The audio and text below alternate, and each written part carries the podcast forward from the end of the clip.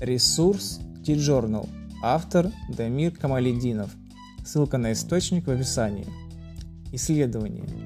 В Земле погребены фрагменты другой планеты размерами больше Эвереста. Столкновение произошло миллиарды лет назад, результатом стала Луна и огромные массы инопланетных пород под Землей. Около 4,5 миллиарда лет назад древняя протопланета Тея, вероятно, столкнулась с Землей. Результатом этого стало не только формирование Луны, но и появление массивного объема инопланетных пород под поверхностью Земли, говорится в исследовании Университета штата Аризона. Как рассказал инсайдер, главный автор исследования Сянь Юань, после столкновения с Тей под поверхностью Земли появились пузыри из инопланетной породы и металла. По его словам, эти пузыри в миллионный раз больше Эвереста.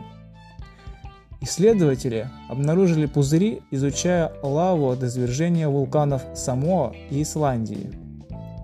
Оказалось, что лава из пузырей инопланетной породы кардинально отличается от обычной лавы из окружающей мантии. Поэтому ученые предположили, что она инопланетного происхождения. Согласно предположениям Юаня, когда Земля столкнулась с протопланетой, сама протопланета была высотой в тысячу километров и шириной от 2 до 3 тысяч километров. Остатки от столкновения, вероятно, оказались в космосе, и, как описывалось выше, со временем из них сформировалась Луна.